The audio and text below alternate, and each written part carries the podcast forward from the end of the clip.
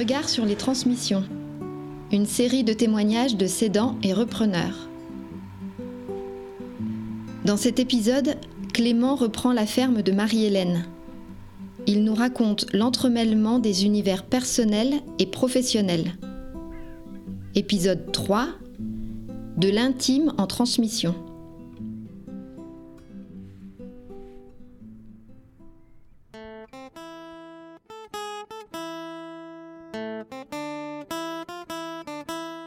Moi, c'est Clément. Avant, je vivais dans la Vienne. J'étais conseiller en chambre d'agriculture.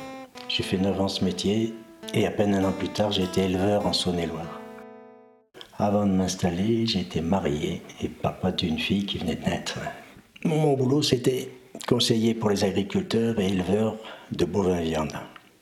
J'avais envie de m'installer parce qu'en gros, j'en avais marre de donner des conseils et que j'avais envie de les appliquer moi-même. Mon père avait aussi une exploitation dans l'Indre avec des bovins viande. J'ai donc toujours été baigné dedans depuis que je suis tout petit. Et donc j'avais envie de ça. Mais je voulais pas m'installer chez mes parents pour deux raisons. D'abord, mon ex-femme, ça lui plaisait pas du tout là-bas. Et puis, je sais qu'avec mon père, ça aurait probablement fait des étincelles. On n'aurait pas pu travailler ensemble. Après, ça aurait pu être pour un petit temps seulement, le temps qu'il prenne sa retraite. Mais même en vivant sur place ou à côté, j'aurais pas pu. Et mon ex-femme n'avait pas du tout envie de ça. Donc ça résolvait le problème. Par contre, mon ex-femme, qui était, elle, originaire de Saône-et-Loire, quand je lui ai parlé de ce souhait de ma part, elle m'a dit Ben écoute, puisqu'on est tous les deux loin de nos familles, tant qu'à faire, si tu veux t'installer, on se rapproche au moins de la mienne.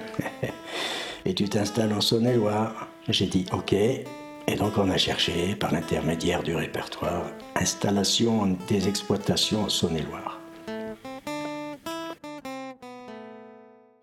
Je me suis rendu compte que ça allait être pas si facile que ça.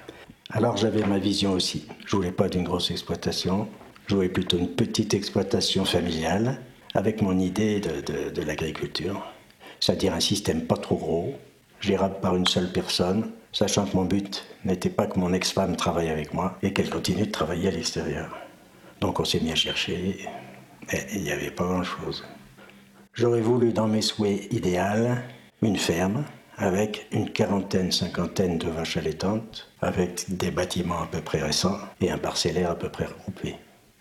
Et en gros, il n'y avait rien qui correspondait, ou après il fallait aller vraiment loin. Puis j'ai vu cette petite ferme sur le répertoire, qui était plutôt petite en taille, mais ça pouvait correspondre.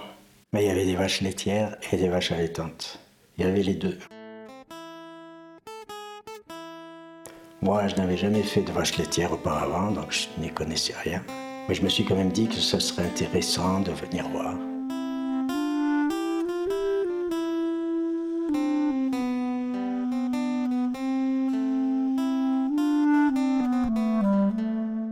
Donc, on a pris contact avec Marie-Hélène et je suis venu visiter ici une première fois. Et ça a énormément plu à mon ex-femme. Moi, j'étais plutôt assez réticent parce que je voyais qu'il n'y avait, avait pas de nouveau bâtiment. N'y avait qu'un ancien bâtiment, donc des conditions de travail euh, rudimentaires. La maison était en état moyen, on va dire, et un prix de reprise euh, relativement assez élevé, je pense. Mais bon, mon ex-femme était quand même bien motivée, ça lui paraissait bien. Elle voyait le potentiel pour qu'on fasse quelque chose de bien. Donc on va dire que je me suis laissé convaincre en me disant que de toute façon je vais construire un nouveau bâtiment, chose que j'ai fait d'ailleurs. Et puis les vaches laitières, je vais les continuer encore pendant quelques années, puis je vais bien avoir une opportunité de m'agrandir pour ne plus faire que des vaches allaitantes. Parce que mon but c'était de ne faire que des vaches allaitantes. Alors, la ferme comprenait une maison d'habitation et un gîte à côté, qui n'est pas très très fonctionnel, mais bon, voilà. Marie-Hélène avait aussi développé une activité de ferme pédagogique. Moi, je me disais que je n'aurais jamais le temps de m'occuper des vaches allaitantes, des vaches laitières, du gîte et de faire, euh, et de faire ferme pédagogique. Sachant aussi que c'est hors de question que mon ex-femme travaille avec moi sur la ferme les gîtes, par exemple, euh, parce qu'on voulait quand même se ménager un salaire extérieur au cas où ça ne tourne pas très bien pour nous. L'agriculture, on sait comment ça marche. Hein L'ensemble avait été estimé par un expert. Et Marie-Hélène était sur des attentes élevées en termes de prix. C'était cher. Hein. Nous, on avait une maison qu'on avait presque fini de payer, donc on se disait qu'en vendant ça, euh, on allait faire un apport assez intéressant pour la ferme. Mais voilà, malgré tout, ça faisait cher. Donc, ben, j'en ai parlé franchement à Marie-Hélène. Et j'ai dit que nous, on était intéressés, mais que c'était trop cher. si elle pouvait baisser sur certains trucs. Au début, ça a mis un peu de temps avant que ça fasse son chemin. Mais ça faisait un petit moment qu'elle essayait de, trouver quelqu'un et qu'elle ne trouvait pas spécialement. Je pense que ça a un peu aidé. Donc, elle a quand même baissé, euh, bien baissé, le prix de la maison et le prix du vieux bâtiment. Et ça, ça a permis que je reprenne.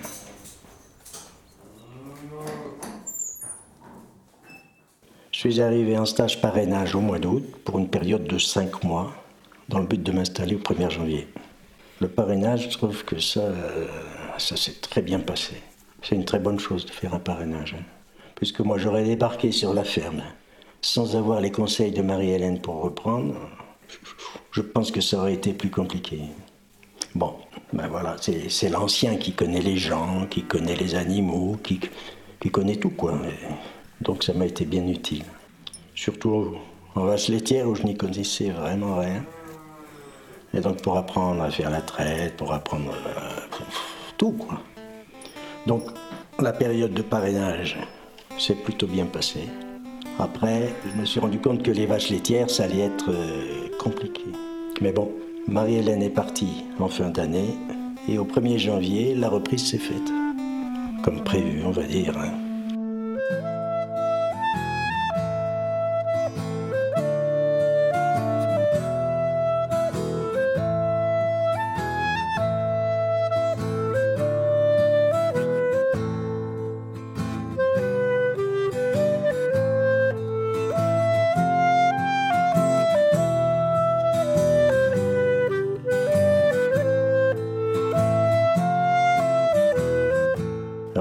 La priorité, c'était le nouveau bâtiment. C'était hors de question que je mette les vaches allaitantes dans le bâtiment ancien où les animaux étaient attachés. C'était pas du tout ma vision. Donc il fallait absolument faire des vélages de printemps parce que je voulais pas avoir des veaux attachés tout l'hiver. Moi, je voulais faire du vélage d'automne pour pouvoir faire l'insémination et faire de la génétique. Du coup, ce projet de nouveau bâtiment était absolument indispensable. Ça a été très vite. Et à la fin de ma première année, c'était construit. Là, c'était absolument impeccable. Parce que par contre, j'ai eu des mauvaises surprises importantes, car l'ancien bâtiment, je m'attendais à ce qu'il soit en mauvais état, mais pas à ce point-là. J'ai eu pas mal de problèmes, car c'est un bâtiment très ancien. Il y avait beaucoup de choses abîmées. Et en plus, il se trouve que je suis pas très bricoleur. Hein. Ça aurait mieux convenu à quelqu'un de très bricoleur qui aurait, qui aurait pu mieux l'aménager. Moi, j'aime pas ça. J'aime bien m'occuper des animaux, mais je n'aime pas bricoler. Le matériel, c'était pareil. Il était ancien, mais je l'avais payé très peu cher, donc on va dire qu'il n'y avait pas de mauvaise surprise. Je devais m'y attendre. Mais je savais que niveau matériel, j'allais devoir investir tout en restant dans une enveloppe que j'avais prévue. Je ne sais plus très bien, mais une enveloppe d'une centaine de milliers d'euros pour l'entreprise. Heureusement, j'ai récupéré du matériel chez le voisin, notamment du matériel de fenaison. De ce côté-là, ça s'est bien passé. Ce qui s'est bien moins passé, c'est ma vie familiale.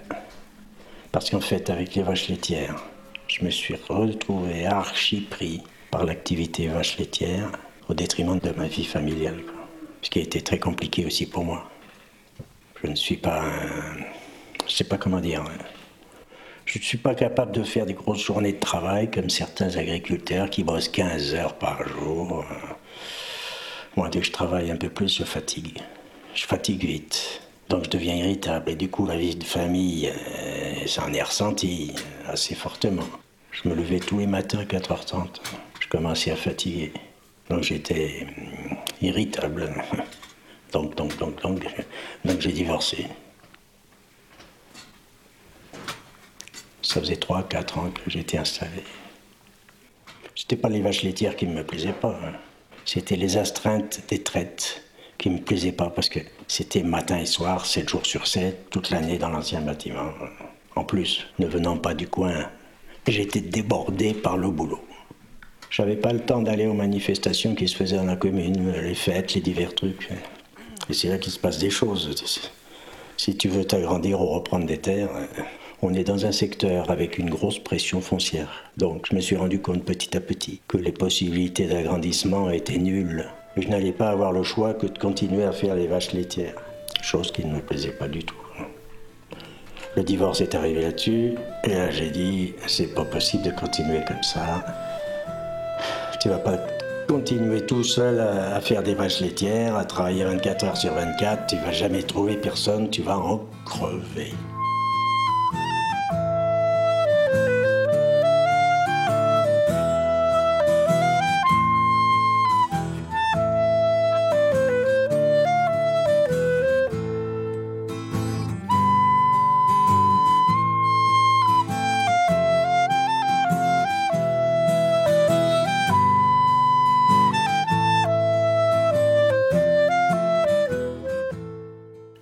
La décision d'arrêter les vaches laitières et en attendant de pouvoir m'agrandir, de trouver du travail à l'extérieur, à mi-temps, enfin pas à temps complet, d'avoir un travail à l'extérieur pour, pour un premier temps me sortir, m'aérer l'esprit, et dans un deuxième temps m'amener des sous, parce que quand on est divorcé, euh, quand on est deux, le salaire extérieur il compte.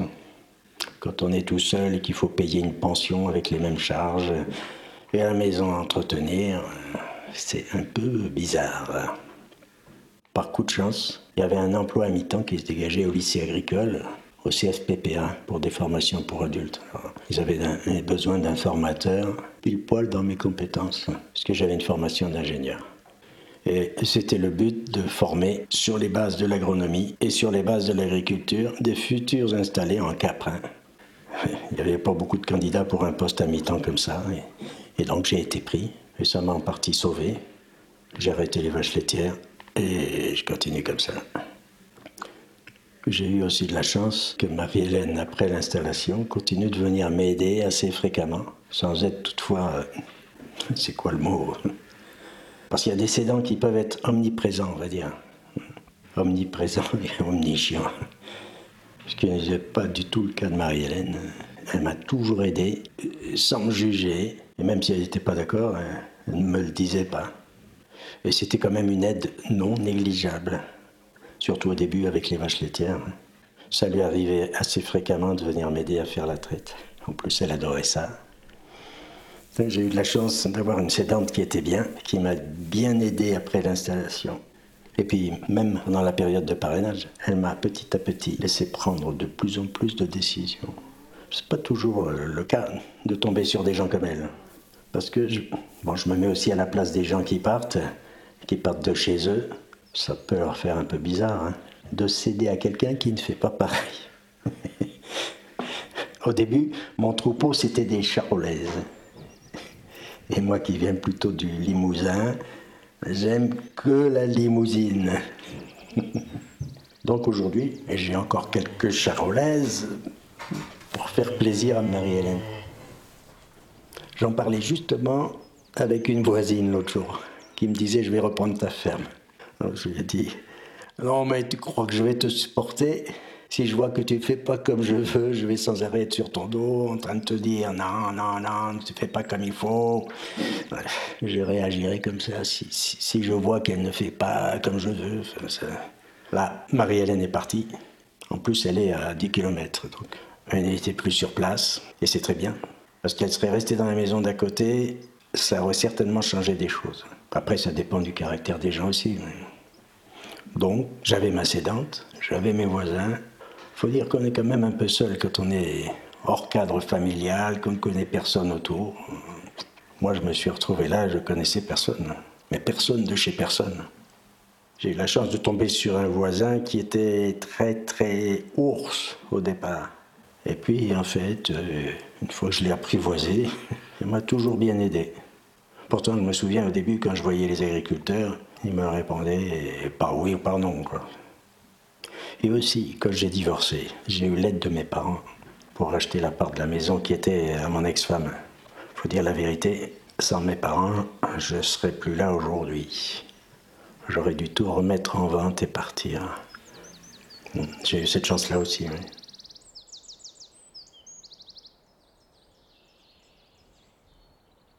Aujourd'hui, ça fait 9 ans que j'ai repris. J'ai réussi à m'agrandir un peu, un tout petit peu, 5 hectares. Ce qui m'a aidé un petit peu quand même. Je continue à travailler à l'extérieur et, j'ai retrouvé quelqu'un. Hmm. Donc tout va bien dans le meilleur des mondes. Si ce n'est que l'agriculture est toujours compliquée. Mais disons que je voulais faire des vaches allaitantes, je fais des vaches allaitantes. Je voulais travailler de la génétique, je travaille de la génétique. J'ai un deuxième travail qui me plaît beaucoup puisque je peux aider des jeunes, c'est très plaisant. Enfin, c'est parfois dur à gérer entre les deux activités malgré tout. Moi aujourd'hui, j'ai pas envie d'en arrêter une par rapport à l'autre. Je n'ai pas envie non plus de m'agrandir. Après, je ne dis pas que dans dix ans, je serai encore agriculteur. La vie, c'est fait d'étapes. J'ai travaillé pendant dix ans pour donner des conseils. Aujourd'hui, ça fait bientôt neuf ans que je suis agriculteur. Si ça me prend marre, euh, je peux partir. Marie-Hélène ne sera peut-être pas contente, j'en sais rien, mais je me vois pas spécialement attendre 55 ou 60 ans à trimer derrière mes vaches, à traîner des seaux, parce que c'est bien la tête dans le guidon, mais c'est vrai que quand on vient de s'installer, on est motivé et tout ça. Euh, il ne faut pas oublier de vivre quand même. Moi, j'ai un peu oublié, justement. Après mon installation en 2011, jusqu'au divorce en 2014, euh, on se rend compte que ça joue sur la vie familiale et, ça implique des choses qui se passent euh, qui ne se seraient pas passées si on avait fait autrement. Mais aussi, c'est un révélateur. La ferme, c'est un bon révélateur de, de caractère des gens. Voilà. Ça fait passer au révélateur.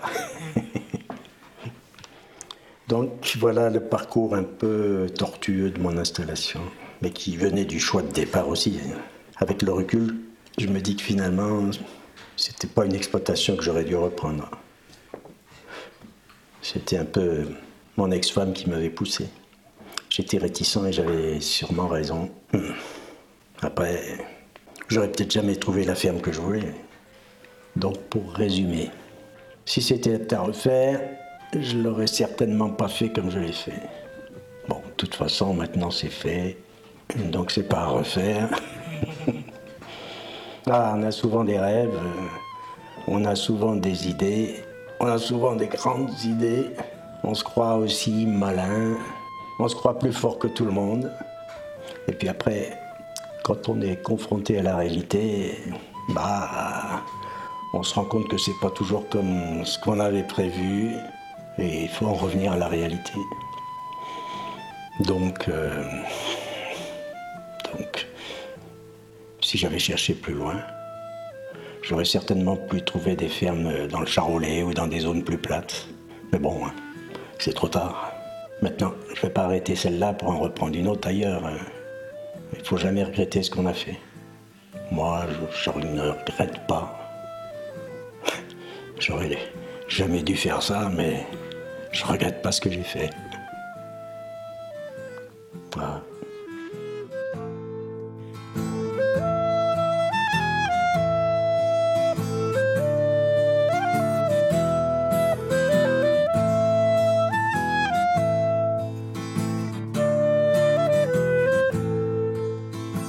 Les témoignages que vous avez écoutés sont issus du travail de recherche-action Reconsidérer les transmissions pour mieux les accompagner aux éditions Créfat Documents. Un projet porté par des associations du Célavar Auvergne-Rhône-Alpes et Massif Central, soutenu par le ministère de l'Agriculture. Cette série a été réalisée par l'association La Calligramme. La musique est une création des plantigrades. Si les questions de transmission agricole vous intéressent, n'hésitez pas à prendre contact avec l'association La Brèche à La Chaise-Dieu.